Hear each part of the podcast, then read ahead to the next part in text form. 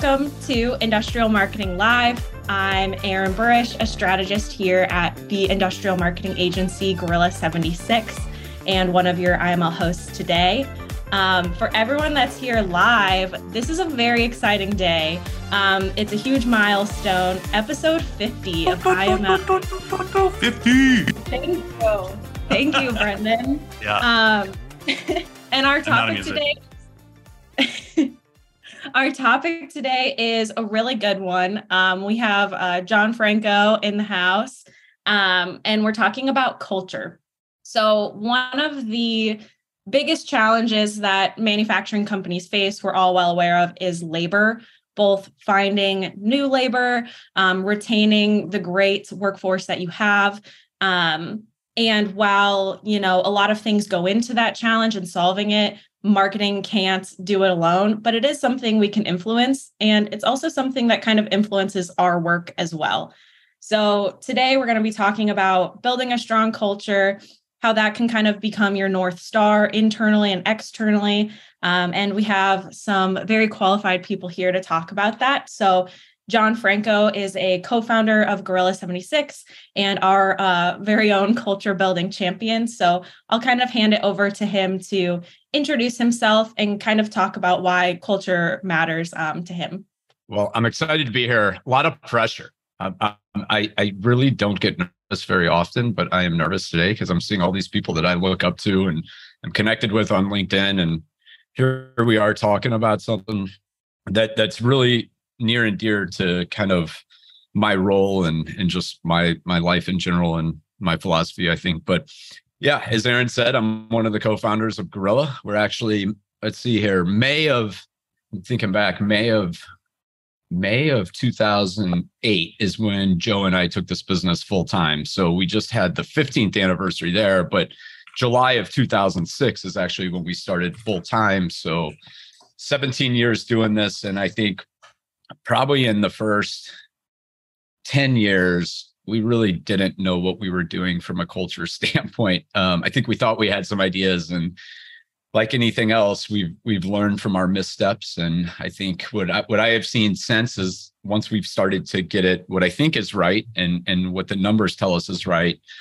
uh, the business side of things have kind of followed that same trajectory. Um, it, we're, we're we're doing well. Um, landing new business, retention rates are going up. So, as we all know, it's tough to find good people, and that's why I think this is such an important topic. Keep and uh, find and keep good people, I should say. So, I'm I'm excited. And and what, Brendan, you just got here, but you just got home seven or at seven yeah, this morning. Flew in at seven this morning after a 36 hour travel day. So we're here, and I'm excited about this topic. Um, the thing that I've been thinking about, Jon, is it's it seems like it's different, right? Like we're talking about culture and HR. Elise is here, HR manager from Gorilla 76. And you know, it seems like it's a different function of the business, right? We have HR, we have marketing over here, we do sales over here. And really, if you think about it, like a good culture is really just building a good demand gen program for your internal business. Um, I think we're going to get into like you know tactics and strategies that we can use to do that internal marketing piece. Um, I see it as very similar, and there's a lot of things that we're doing on that side of the business that I that really relates well into that external focus, building demand gen with you know your customers. So I'm excited to get into this. Um, I'm looking for this topic. Looking forward to Erin hosting this one. Uh, so yeah, let's uh, let's jump into it. Let's do it. So the first kind of question I have here to kick us off is Jon, you talked about your perspective as a business leader, but you also have experience as a marketer. So putting that marketing hat back on, how do you see um, and and Brendan too. How do you see uh, marketing fitting into the uh, culture building equation? Yeah, I, I could kind of jump into that first. I I think something that we we've started to realize is, I mean, really, it it, it all comes down to to messaging and and a brand. Um, it comes down to communicating um, communicating what matters within a company and how those it's often driven by core values and i think it's it, it's kind of one of those things and unless you talk about it unless you have a focus on it um, i'm not saying a good culture can't still exist but it, it's just like the marketing we do. Um, that message has to get out there. That story has to be told. And I think just naturally as humans, a lot of times we relate better to to something we can identify with, obviously, um, something that that makes sense of, of part of who we want to be as, as as people and as employers and and professionals. So I, I, I know this this answer is kind of all over the board right here, but to me it, it's just all messaging. Um, you know, it's we we have messaging tactics to try to go get new business. Why would we not why would we not have messaging tactics to go get new people? The the number of times i get on a company's website and they've put all this thought into how they're going to move people through the funnel from a new business standpoint but but then you get on their careers page and it's a little paragraph about being an equal opportunity employer which is very important. I'm not saying that's not important but then like a, a link to some external job board and there's not really any thought put into it. We're not seeing what kind of benefits there are. I'm, I'm not able to get on a, a, company's instagram account to see what the culture is like there. It's just strange to me that we're not focusing more on that that messaging. Um, if we don't have people to do the work it doesn't matter how much how much work we can do. Um, and and obviously attracting that talent is only a part of the equation. You also have to retain those people um, and I think that's where you really have to live that message that you're preaching, obviously. Yeah, Jon, I think you hit the nail on the head. It's you know we talk about customer research when we're building a demand generation program and doing that that you know that audience building in the beginning. And you do the same thing here right? Like you just don't say oh today i want to hire a new marketing person. No you have to like like how much is that job title it's how much it's going to cost right? You do your initial thing like go and talk to people um you know what types of responsibilities they're going to have. So you like figure out the position but then what kind of company do people want to work at right? And i think you guys when i when i came here it's been like a year and a half and you guys kind of just took hold of that we're going to be a, a modern company post covid and you know we're going to work remote and we're going to treat adults like adults. Um and not saying like a lot of manufacturing companies that's not probably a, realistic thing right? Like we have to build things in factories. But um what can you do to highlight that culture? And i think it was just you, you guys just talked about it all the time. And that's what excited me about coming here. Um, i've never worked at a company that was like super excited about working there and it's cool. Well, I, I think one of the biggest lessons there, Brendan, is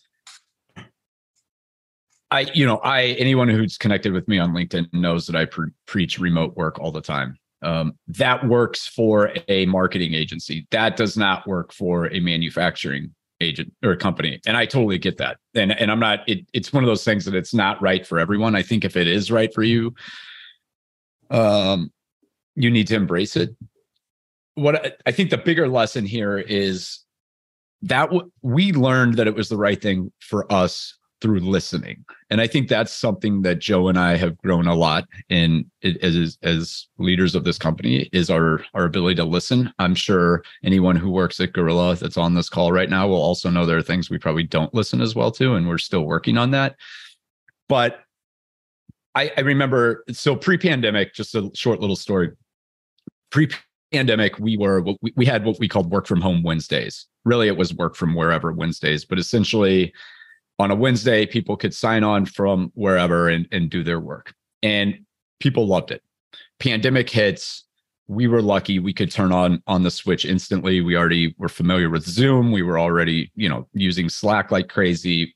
Everything was kind of in place fast forward until July, I guess, of 2021, I believe it was. I can't remember. Yeah, 2021, I believe.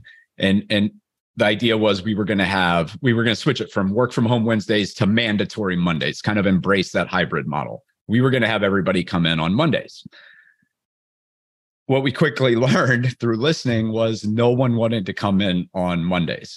Um, they were open to it and they were willing to do it, but I had a few employees come up to me and say, "Look, I'll I'll, I'll come in, but I'm not productive. All I'm doing is catching up with my coworkers because I haven't seen them. I'm now adding this commute again. I can no longer. I remember one particular employee. He liked to like to at lunchtime go out and pick his own vegetables from his garden. He was a big time gardener and make his like use them to make his lunch. And that was really important to him. So he was doing great work. He kind of preferred to just you know, he he was in the writing space, so he kind of needed that quiet and that ability to just kind of hone in. And so we quickly turned that off. So again, I'm not saying everyone here should embrace remote work. We all know it's not possible, especially in the manufacturing space.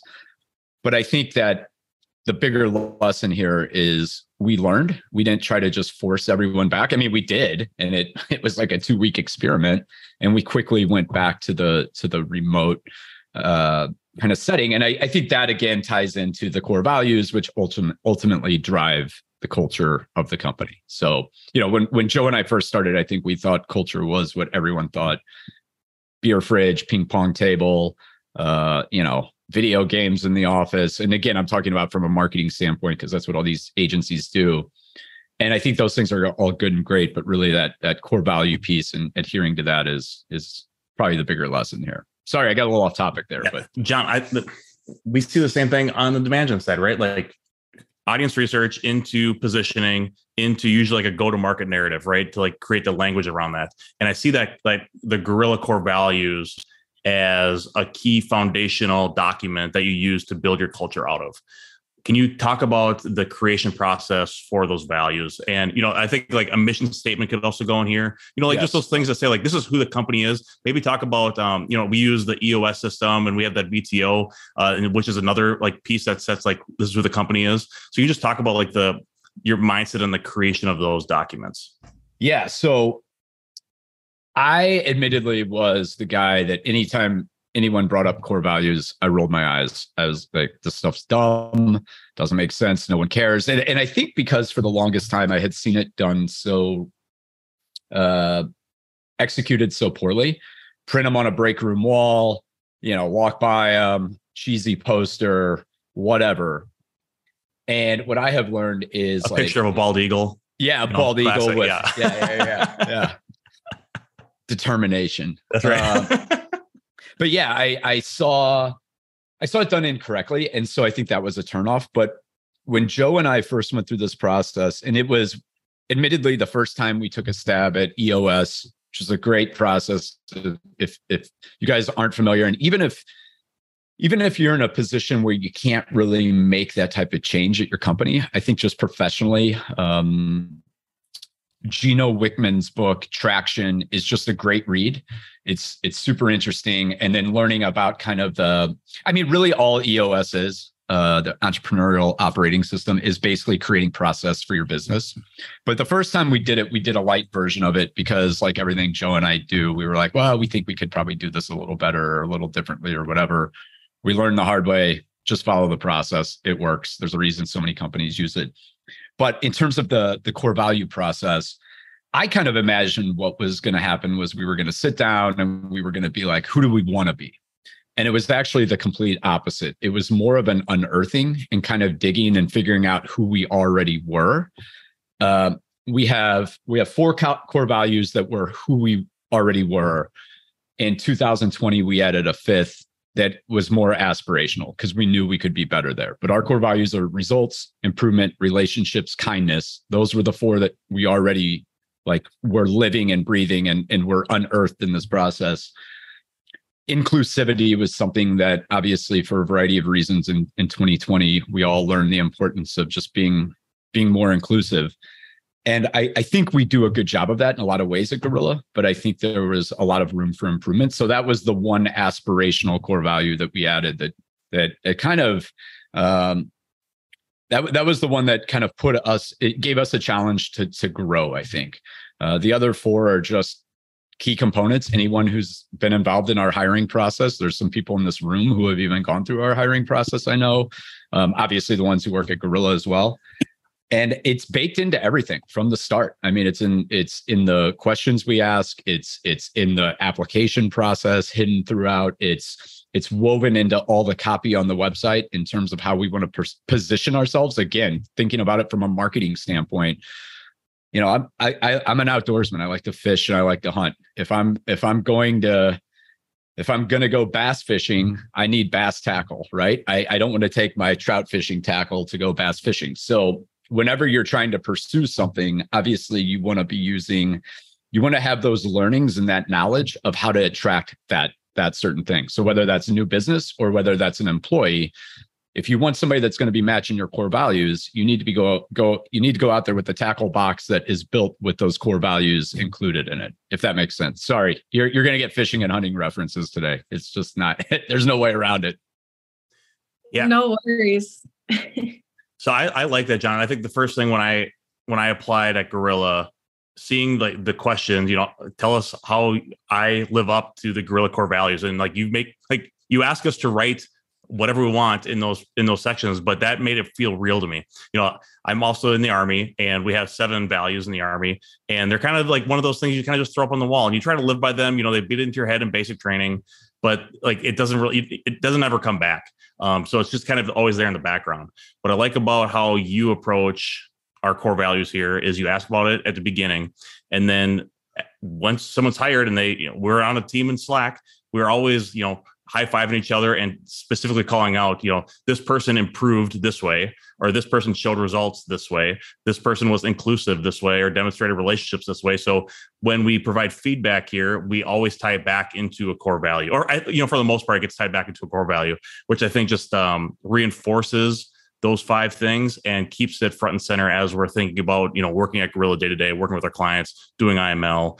you know doing marketing uh, in the hiring process so it's just always it's, it makes it more top of mind and yeah. helps to build those five things into that culture and let us build off of that yeah so and, think, you got to yeah. be intentional i mean i think yeah. that's one of the however it is for us in a remote setting we have to be very intentional about giving people those those kudos call outs in the in the in, in slack because that's not happening anymore in the break room or on a manufacturing floor or whatever. Er, we're remote so we have to be very intentional about those things. So i think i think maybe the takeaway here is whatever your ecosystem is how can you be more intentional about bringing that um, to life? Because just like with other marketing word of mouth is powerful right? So we have employees that are having a good experience. They they go to Glassdoor to write a review. They go to Indeed to write a review. They're posting about the good experience they're having at this company. Well, that's that's word of mouth. That that's that's just as good as a, a client saying, "Oh my God, the results we've gotten from this de- demand gen campaign are amazing." So again, it's it's just marketing. It's just a different audience. Is really all it is. Yeah, that's the core values conversation is a really great way to talk about like how to be successful with you know developing a good culture. But chris had a good question like about sometimes what barriers per prevent us from implementing those core values and culture. So chris did you want to come on and expand and ask that question? Sure. Um you mentioned john that you just don't see it right? Why is this such a mess for uh, most companies. And I don't think I'm I'm being extreme when I say most companies. So obviously everybody's trying to a lot of people are trying to crack this code right now, but what insights have you gotten from working I, with all these companies? I like I think and again, this is not based on any research, this is not this is just based on my experience. They're falling into the same trap that Joe and I fell into when we started Gorilla if you would have told me that giving someone a job was going to be one of the hardest parts about running a business, I would have been shocked. I've got money, I've got this job, I've got security, I have insurance, I, I have all these things that I want to give someone, yet it's hard. Um, so I think learning that it's not something you can just phone in was big for us. Um, our careers page was bad too, and actually, I think it's it's not the greatest right now. We're we're doing a full, um, letting you guys in on a secret. We're doing a full uh, Gorilla website rebuild right now, and the careers section and the people section is going to be an even bigger focus. Again, Chris, I think it was just for us. It was like, oh, hiring that's going to be easy, but it was so hard. I mean, hiring's easy, but getting the right people hired is is the hard part. And I think that's what has shifted since we've started taking it much more seriously. I mean, we just had a design position open and I, at least I, I, we don't have to know the exact number, but I know it was well over 175 applications for a design position. So in like three weeks. So something that we've started doing is is is definitely clicking. Um, are there bad applicants in there? Yes. Um, all you got to do is look at my LinkedIn. I had one guy that, oh my God, it was, I always get one fun one anytime I'm hiring, but, um, you know, I guess to get back to the point, it's, we've just started being, again, much more intentional and, and again, thinking about, um, how important good people are, how, how costly turnover is and that that we need to dedicate marketing resources to the hiring and branding of our company and what it's like to work here just as much as we do about or just as much as we do when we go after new business. Thank you. Yeah for sure. So i know another big piece about culture is how it impacts like internal communications and one thing we have in our notes is like a lot of in-house marketers and industrial companies have some type of like in-house marketing role, right? Like maybe you have an internal newsletter that you're in charge of. Um, I wanted to kind of shift the the conversation there and talk about how marketing kind of influence how you kind of have to market internally a little bit when it comes to culture. Brendan, Jon, did you have any thoughts about that? I was just going to plug two of our clients.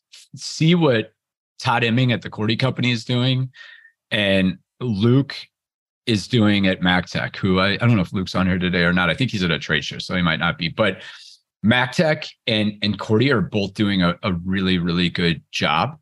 Um, I know one of the coolest things I, I see when I go to the Korte Company, which is a large design build construction company in just outside of St. Louis. They've been a client for, gosh, probably since 2009, I guess but you walk in their their space they have and this sounds so silly and so simple but they have t-shirts and hats that people actually want to wear right? Like they're not the they're not the Hanes beefy tee that like gives you a rash when you wear it.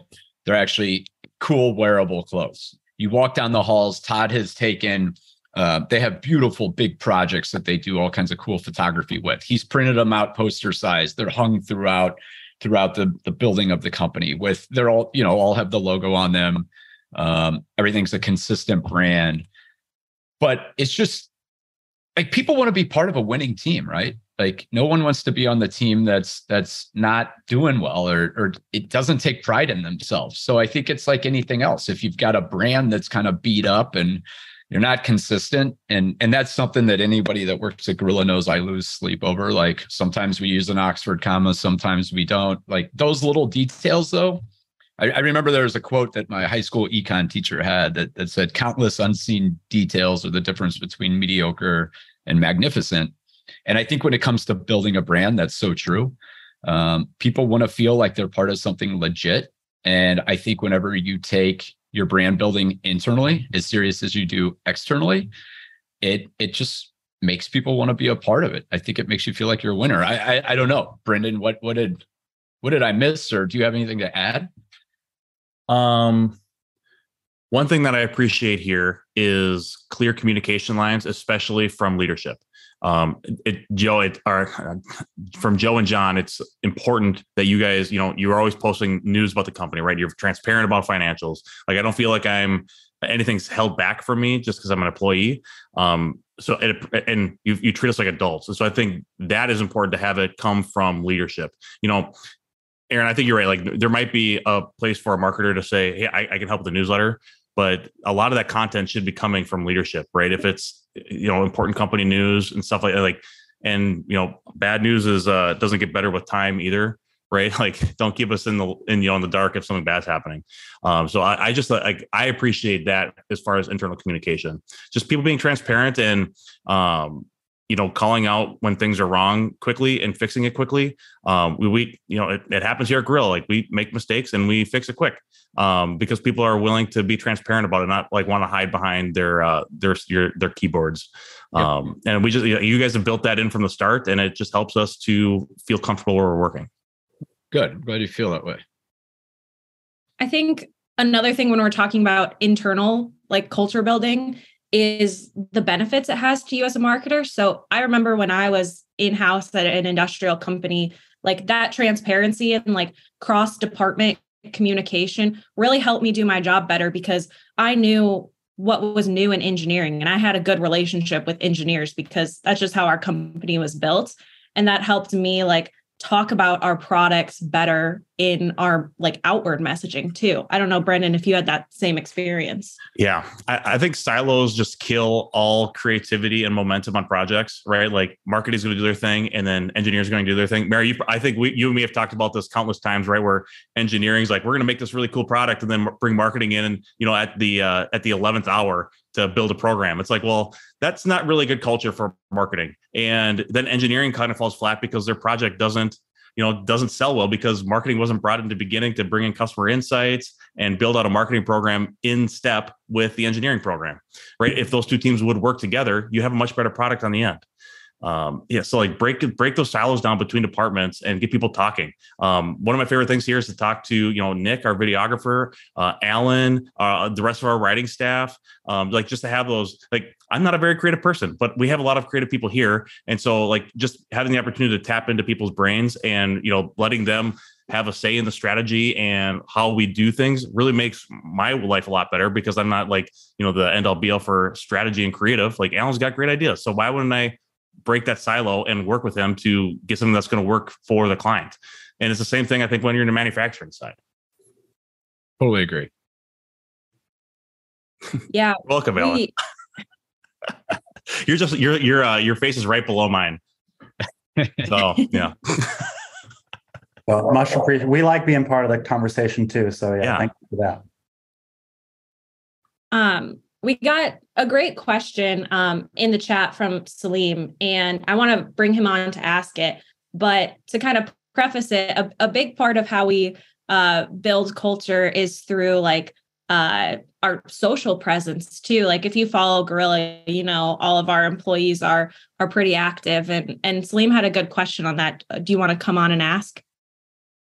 Of course. Hello, everyone. My name is hey, Salim. Salim. Uh, some of my favorite people to follow on LinkedIn are Gorilla 76 employees, especially Mary. Her insight is amazing. Um, how uh, could you talk more about how that program uh, got into place? Yeah. And as a follow up, could you help sell the idea to uh, a company uh, that sees this as a threat more than something that brings value and attracts talents? I've had multiple awkward conversations in previous companies, and uh, there has been a pattern. I hope you can address how you could sell that. Yeah, so I don't know that there's any better person to point out than than Mary Keogh because and Mary, I don't I want to disclose too much. I won't say who you worked for before or whatever, but I believe part of the with frustration and maybe one of the reasons you wanted to come to Gorilla was because you had gotten some pushback about posting on LinkedIn. And and the best part about Mary is like, look, Mary and I had to have a couple conversations where clients would reach out and they're like, dude, she is like throwing our entire marketing program under the bus right now on LinkedIn. And I was like, that's her property and she has the right to do what she wants. And um, like maybe, maybe instead of getting frustrated by it, you should read it and think about it.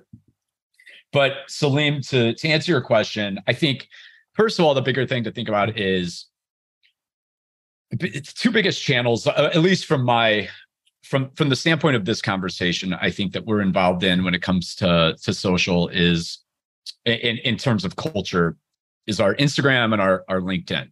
But they serve two completely different purposes. They're kind of doing the same thing in a few ways, but they're the the, the strategy is very different. Instagram, we are not trying to provide business advice on Instagram. I'm trying to show what the culture of working at Gorilla is. I'm trying to show the people uh, and by I, I mean it's a team. We're trying to show the people. We're trying to show the things that excite us. We're trying to show what kind of stuff we're doing in the community. It's just a place to show pictures. People can scroll. I, I don't have a big focus on education there. I'm not saying you can't use it that way, but I see a lot of agencies that, and again, I'm talking from an agency perspective. So maybe think about it how it would apply to in, in the manufacturing world but I see a lot of agencies trying to almost in the B2B space try to get business on Instagram. And, and again, I'm not saying it's not possible, but I just think for us, it's been a much smarter play to show the culture off. In terms of LinkedIn, you know, I think the biggest thing is it comes back to the core values. When we hire, we hire people that, you know, one of our core values is improvement We also have relationships. Uh, I think kindness comes into play here because I don't really like it whenever um, people get and, and LinkedIn is a pretty, for the most part, it's a pretty safe space, so to speak. But sometimes people throw punches out there. Um, but but with LinkedIn, it's it is not mandatory at Gorilla. Um, I think Joe and I are relatively progressive. Uh, arguably, we we lost a really talented employee Mary Keogh because of her involvement on LinkedIn. But who am I to try to keep her growth down? Um, if anything, we should be trying to help people as they go on on their careers. I was super excited for Mary whenever she got her opportunity, which I can only imagine gets traced back to her LinkedIn work.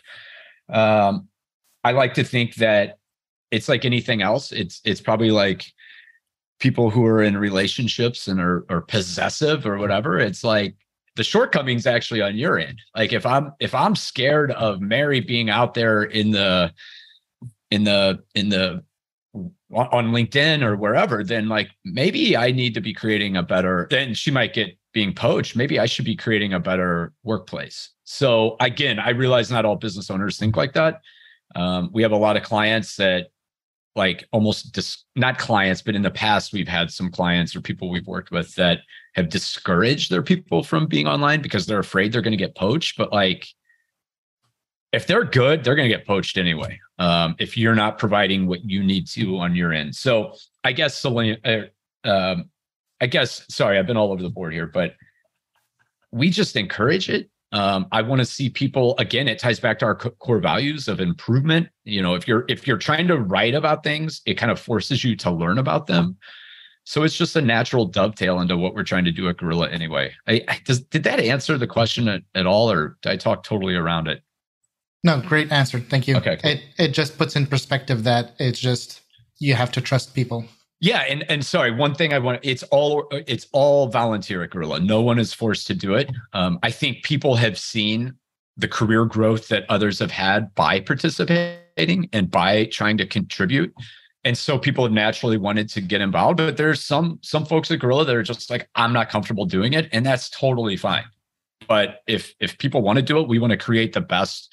We want to give them the resources they need to to contribute from my side, a personal anecdote here to like to sell this and put a pin in it.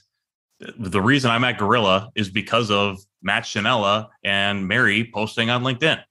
I didn't know about Gorilla before LinkedIn or before I saw those two uh, posting things like, oh man, they know what they're talking about. I want to learn from both of those two. And, you know, then I get into the ecosystem and then you just get the, you know, the deluge of, of content from Gorilla. Uh, but it's like, oh man, I love what they're putting out. And it's a place that I could see myself growing in. And I think it's worked out for both parties, you know, having Matt and Mary post on LinkedIn and then me joining here. So, um, you know, it's like, it's a way to like get your message out there and talk about what your company's all about. Um, and I don't know, how do you expect to grow your business if you're not going to talk about it where people yeah. are hanging out?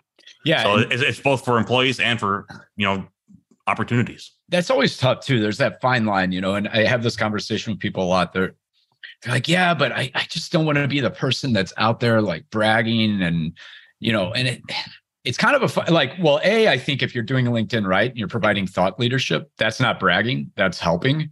Um, you're showing that you're learning, that you're, but, but even sometimes if you need to share that, you know, your company won an award or whatever, hey, if if you don't tell the story, it may never get told. So sometimes you you have to be willing to to pat yourself on the back a little or back a little. I think there's a way to do it where it's classy and is humble and um, is not kind of that like bro LinkedIn speak that yeah. we see so often.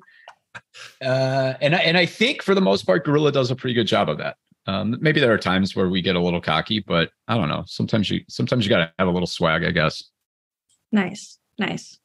Well, that kind of you already kind of covered off that that last point that I was, you know, hoping to hit in this conversation was how culture impacts your external marketing. And Jon kind of covered, you know, how we use LinkedIn versus Instagram and how like social media activity has helped recruit um, certain employees and like build our brand that way. Do you have anything else to add about how um, culture has impacted like external marketing and recruitment? Not necessarily. I, I think it's just that idea that, again, when you think of the core values of results improvement, relationship, kindness, inclusivity, like if we adhere to all those things, we're going to attract pretty good people. Um, you know, I'll see an application come through and I'll see people who respond to the core value question and they have put thought into it. I mean, they break down the core values, they talk about each one. They're they're talking about how they're really going to bring their best self to work and and how um you know how they're going to contribute. And then I'll see other people provide two word answers to each one of those. Well, which person is probably going to be better at building relationships, kind or kindness, uh, is dedicated on improvement. Like we want thoughtful people. Um, so I think just baked into that hiring process, there, there's a lot of things where it, it all just kind of ties together. I don't. It, it's such a cop out of an answer, but it's it's kind of those things that it just it, it is an ecosystem. It all ties together. Um, another simple thing, and and this is kind of related, kind of not, but if there was one thing that everyone could walk away with, it's like talk to your hiring managers or whoever it is, HR, whatever, and figure out what that hiring process looks like. You know, you want to have good onboarding, you want to have good offboarding, you want to have all those things. But six months after someone works there, build it into your process. This is the simplest thing that I see so many companies get wrong. Build it into your process to just send a new employee a note. No, no obligation, but hey, if you're willing, here's a link to Glassdoor here's a link to Indeed, uh, whatever whatever platforms make sense in your space. If you're willing to write a review, we always appreciate it about your employment experience. I don't ask people like to write it a certain way. As far as I know, they can tank it. That rarely happens. It's never happened. But what, what's so nice about that is you build up this big pool of positive reviews of people who are sharing what the culture is like and then that way, when you have that one person that wants to come in and torpedo things, which is going to happen, it doesn't matter. You, you could be the best workplace in the world. Someone's going to torpedo because they didn't get the second interview or whatever. Well, you've already got 50, 75 positive reviews built up. Can't tell you the number of, of companies we'll start working with um, or just companies in general. I'll Google search and you see their Google reviews pop up right there. And it's like, two stars, three reviews. They could be the best company in the world, but because they haven't been proactive about doing these things, that's the story that the world sees. This is a two star company and these people had a bad experience. So, again, going back to that idea of intentionality, just building these processes in, it's so simple. Like, it's probably just another. For us, we use a, pro, a, a project management tool called ClickUp. It's one little line item that we add in. You know, after six months, send me a reminder to reach out to this person and say, "Hey, would you consider writing a review for us? Yeah. I would like I would like to turn us back onto the marketing side, Jon. Yeah, yeah, yeah. You know, so like we're talking about demand gen, right? A lot of times I see it as, you know, building trust and demonstrating your expertise. And we do that through content a lot of times here, right? Through video and written content. What do you see as effective types of content to help build out that culture story that Gorilla has? I have some ideas, but I want to hear from you first. Yeah, I think just off the top of my head, I would say for us, it's showcasing anything that ties back to our core values. That's always the litmus test. I think somebody, uh, I think it was Mary posted. I was trying to look at the the chat as well as pay attention. Uh, but like anytime we had a question or needed a litmus test, it was always like, well, what what would the core values drive us to do here? Um, Brendan, I'm sorry, ask it one more time. I yeah. So, sure. is there any any con- like specific content on the website or that we've oh. done on on you know social media that yeah. you see as like like this is like good, good content for culture building you know externally I, so people can see. One thing i always try to do is like i always tell applicants you can talk to anyone in our company. You have our team page. You can talk to anyone in the company. We don't hide anyone. Um, in that same vein, and they're taking time to roll out just because cobbler's kids have no shoes, right? Like Nick, our video guy, is only one guy and he only has so much time. And we have we have client work we have to do. But we're trying to create actual video bios for every single employee. Um, we're working our way through those. We're probably doing one every two or three months at this point. But that's a great piece of content. Like these people are on camera, they're talking about what it's like to work at Gorilla, what they find value in, etc. And like that's just one little example of of something that comes to mind. But w- what what were you thinking? Yeah, Brendan? I think th- those videos were were big for me too. Um, I enjoyed seeing like who am I going to be working with. I think one of the scariest things about going to a new company is I don't know anybody. I don't like they look nice on the outside, but it's like I don't know who any of these people are in real life, especially like in a remote setting. Like I'm not I, I didn't meet you guys until like a year into working at Grow. Yeah. You know, and so um I, the videos were cool. Um, the uh, manifesto that we have on the Mm. careers page was really big for me. And then we have our uh, employee manual, our handbook, right? Like eh, on an HTML page. So super easy to see. Like you can scroll through and look at the benefits and the time off and all like that's huge. Uh, on the application, um, there's I- a salary range. You know, it's like we talk about like being uh, transparent with pricing when you're, you know, trying to talk to uh, opportunities and prospects. Well, you know, we're recruiting prospects, right? So like having a salary range on there is is huge.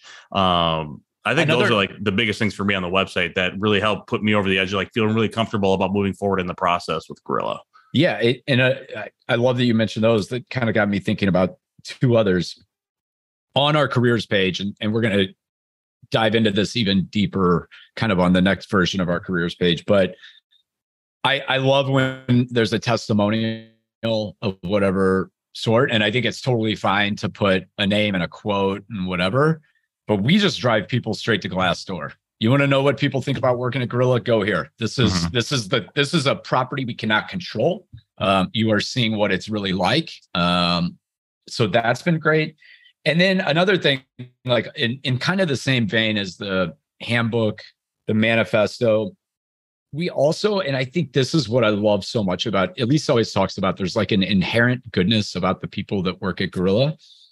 But we had, I think it was Alan actually. I know he wrote it. Um, I I believe, but I think he was the champion of it, Alan. Correct if I'm wrong, but was like, hey, writing following good journalistic principles is is really important i want to document what our code of ethics is when we write content when we do marketing work and so sharing that i mean that again is a Yeah. piece of the brand that again shows that like we really do take this stuff seriously um, i'm sure we've had clients in the past that we've frustrated because they wanted to run something but we're like guys this is not we're not here to write promotional co- content. We're here to write educational content that helps people. And this does not line up with our code of ethics, so we will not do it. Uh, I think those are things that indirectly are marketing pieces Yeah, for the right type of people. right. Um, there's probably gonna be a lot of people that are turned off by that. They want to come in and do the smoke and mirrors and old school Madison Avenue type of stuff. And I mean, that's fine, but that's not who we want Yeah. at Gorilla. Yeah, it's like pre-qualifying yourself as a good client there. Yeah. Another thing we talk about on demand generation marketing is reporting and analytics. How do you track that on the culture HR side? Yeah. Oh, well, here, get ready. because there's a little tool I like that I have talked ad nauseum about, and I'm not on their payroll, I swear, but it's called Office Vibe. It's a country out of or country, a company out of Montreal. It is employment engagement software. I cannot report how it works for a manufacturing company because you really need it would work great in the front office or um, and if your employees all have email addresses that they check, but essentially what it is, and you can change the settings of it, but it's a once a week survey. We have almost, we almost always have 100% participation rate. Sometimes if someone's traveling or whatever, they may not get to that week survey. They're very short surveys. You can probably answer one in 30 seconds.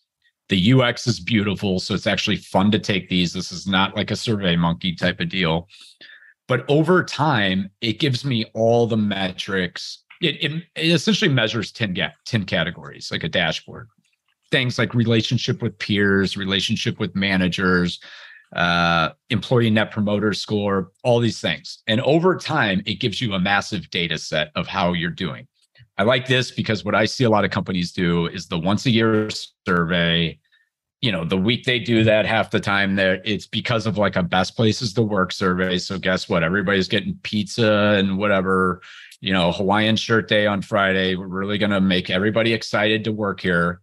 And then it's just not accurate data. It's one snapshot in time. I want, I want 52 snapshots over the course of the year of what it's like to work at our company.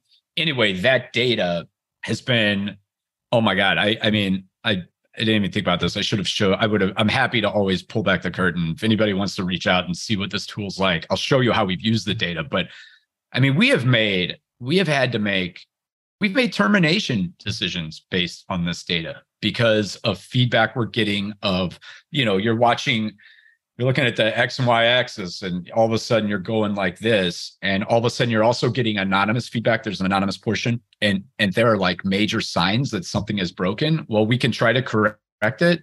You can get on the performance improvement plan early, uh, but you also are kind of ahead of it, so you can make those decisions before they become too troublesome and run other people out of the organization. But there are other tools than Office Vibe that offer a similar product but if I had one tool to use as an as someone trying to build culture, that would be it.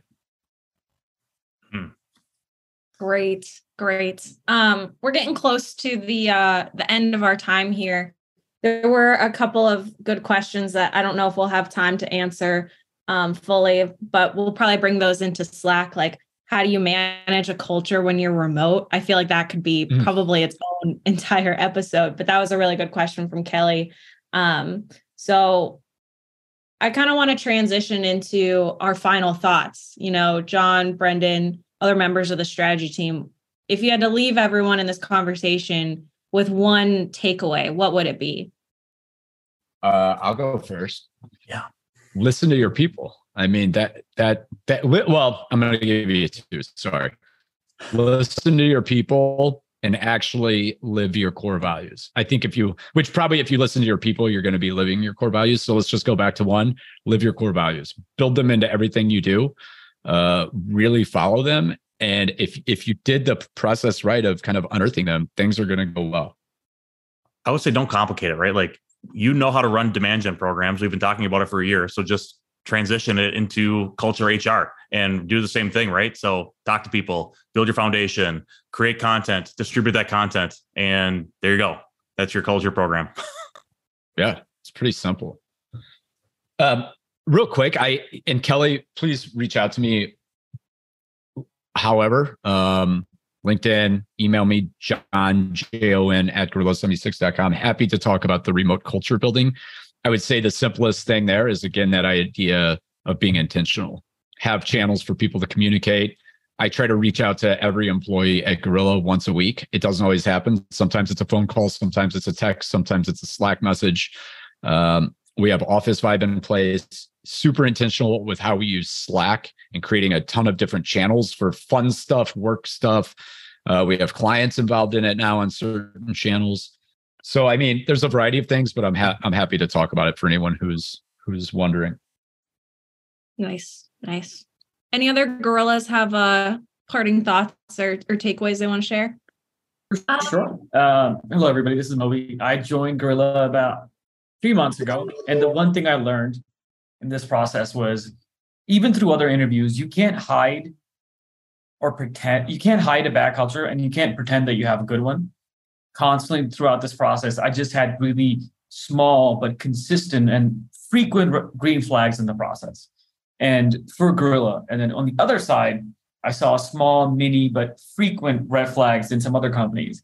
It's just, you can't pretend that it's good when it's bad, and you can't hide the fact that it's good at all. It just comes through and it shines through for prospective.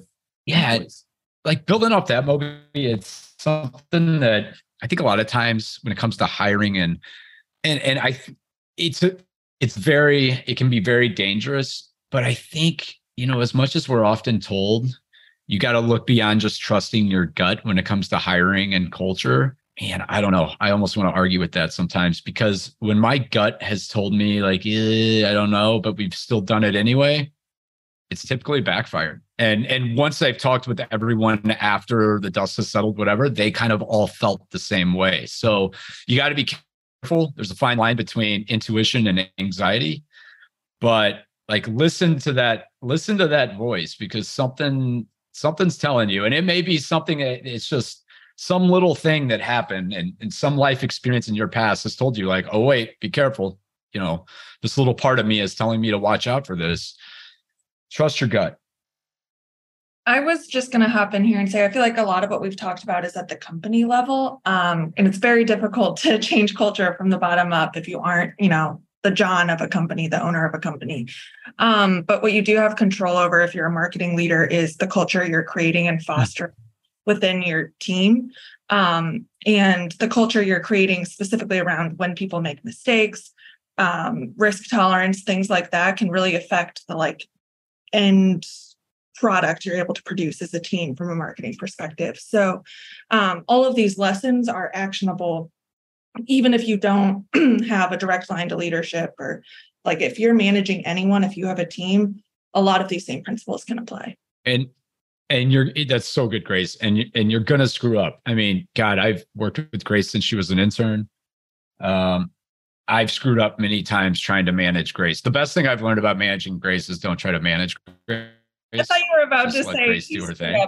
so many times. No, no, no, no, no. but I mean, no, I screwed up because I used to think you got to rule with an iron fist. You got to like, and and man, I couldn't have been more wrong. Everyone needs to be managed differently. Some people need that iron fist. Some people need the space to just kind of explore and make mistakes. And I, I had a guest on on a podcast recently, which if anyone's interested in more on this topic, I we just launched a podcast called The Manufacturing Employer, where I'm just having the culture builders within manufacturing companies come on and talk about what's working, what's not working, um, you know, etc.